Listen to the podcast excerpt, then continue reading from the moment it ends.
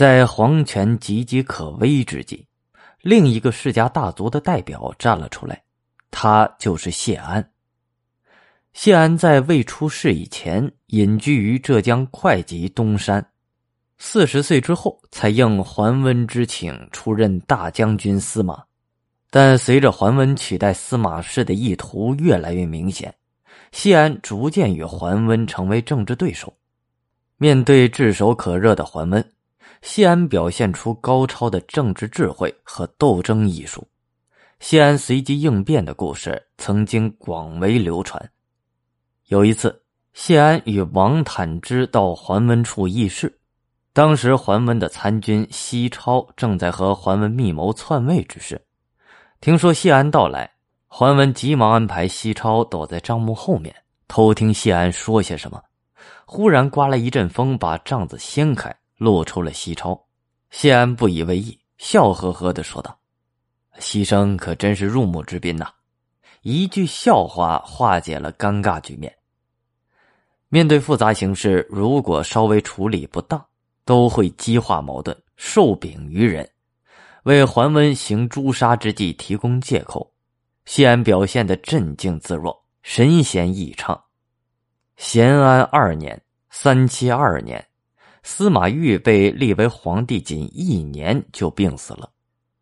此时桓温也已经六十岁了，因为疾病缠身，桓温加快了篡位的步伐。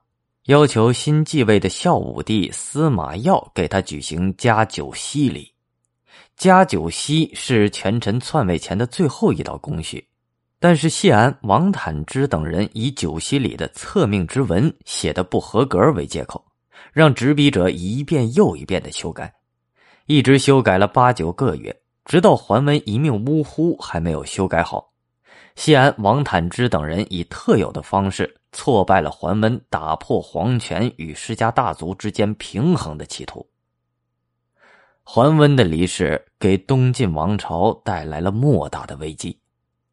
皇权与世家的矛盾与北方士族间的矛盾，还只是东晋王朝的内部矛盾，而南朝与北朝两个政权的矛盾，则是生死攸关的外部矛盾。